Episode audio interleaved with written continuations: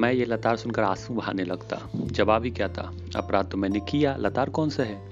भाई साहब, उपदेश करना उपदेश देने की कला में निपुण थे। ऐसी ऐसी लगती बातें कहते, ऐसी ऐसी सुक्ति बाँध चलाते कि मेरे जिगर के टुकड़े टुकड़े हो जाते और हिम्मत टूट जाती।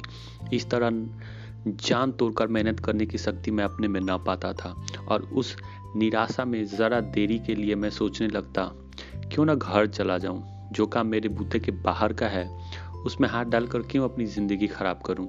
मुझे अपना मूर्ख रहना मंजूर था, लेकिन उतनी मेहनत मुझे चक्कर आ जाता था। लेकिन घंटे, दो घंटे के बाद निराशा के बादल फट जाते और मैं इरादा करता कि आगे से खूब जी लगा कर पढ़ूँगा। चटपट एक टाइम टेबल बना डालता। बिना पहले से नक्शा बनाए कोई स्कीम तैयार किए काम कैसे शुरू करूँ? टाइम टेबल में खेल कूद की मत बिल्कुल उठ जाती। प्रातःकाल उठना छः बजे हाथ मुँह धोकर नाश्ता कर, पढ़ने बैठ जाना। छः से आठ तक अंग्रेज़ी, आठ से नौ तक हिसाब, नौ से साढ़े नौ तक इतिहास, फिर भोजन और स्कूल। साढ़े तीन बजे स्कूल से वापस लौटकर आधा घंटा आराम, चार से पाँच तक भूगोल, पाँच से छः तक ग्रामर, आधा घंटा हॉस्टल के सामने टहलना, साढ़े छः से साढ़े सात तक अंग्रेज़ी कंपोजिशन फिर भोजन करके आठ से नौ तक अनुवाद, नौ से दस तक हिंदी, दस से ग्यारह तक विविध विषय, फिर विश्राम। मगर टाइम टेबल बना लेना एक बात है और उस पर अमल करना दूसरी बात। पहले ही दिन उसकी अवहेलना शुरू हो जाती। मैदान की वह सुखद हरियाली, हवा के हल्के हल्के झोंके, फुटबॉल की उछल कूद कबड्डी की वह दावघात वॉलीबॉल की वो तेज और फुर्ती मुझे अज्ञात और अनिवार्य रूप से खींच ले जाती और वहाँ जाते ही मैं सब कुछ भूल जाता। वह जानलेवा टाइम टेबल आँख फोट पुस्तकें, किसी की याद न रहती और भाई साहब की नसीहत और फजीहत का असर मिल जाता। मैं उनके साय से भागता और उनकी आँखों से दूर रहने की चेष्टा करता। कमरे में इस तरह दबे पावाता कि उन्हें खबर ना हो, उनकी नज़र मेरी ओर उठी और मेरे प्राण निकले।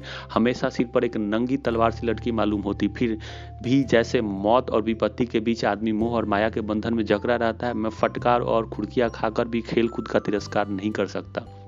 सालाना इम्तिहान हुआ। भाई साहब फेल हो गए और मैं पास हो गया। दर्जे में प्रथम आया। मेरे और उनके बीच में अब केवल दो साल का अंतर रह गया। जी, में आया कि भाई साहब को आरे हाथ ले लूँ। उनकी वह घोर तपस्या कहाँ गई? मुझे देखिए, मज़े से खेलता भी रहा और दरवाजे और दर्जे में अव्वल भी हूँ। लेकिन वह इतने दुखी और उदास थे कि उनसे, कि मुझे उनसे दिली हमदर्दी हुई और उनके घाव पर नमक छिड़कने का विचार लज्जास्पद जान पड़ा। हाँ मुझे अपने ऊपर कुछ अभिमान हुआ और आत्मविश्वास बढ़ा। भाई साहब का वह रोब मुझ पर अब नहीं रहा। आज़ादी से खेलकूद में शरीक होने लगा, दिल मज़बूत था।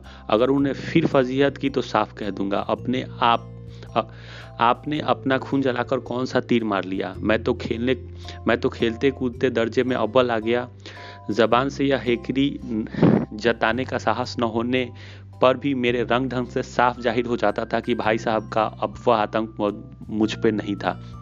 भाई साहब ने इसे भाप लिया और उनकी सहज बुद्धि तीव्र थी और एक दिन जब मैं भोर का सारा समय गुली डंडा को भेंट करके ठीक भोजन के समय लौटा तो भाई साहब ने मानो तलवार ही खींच ली और मुझ पर टूट पड़े। देखता हूँ इस साल पास कैसे हो गए। दर, दर्जे में अव्वल आ गया तो तुम्हारा दिमाग ही खराब हो गया है। अरे भाईजान, घमंड तो बड़े बड़े का नहीं रहा। तुम्हारी हैसियत ही क्या है? इतिहास में रावण का हाल तो पढ़ा ही होगा। उसका चरित्र से तुमने कौन सा उपदेश लिया? या यूँ ही पढ़ गए। महज इम्तिहास, महज इम्तिहान पास कर लेना चीज़ नहीं, असली चीज़ है बुद्धि का विकास।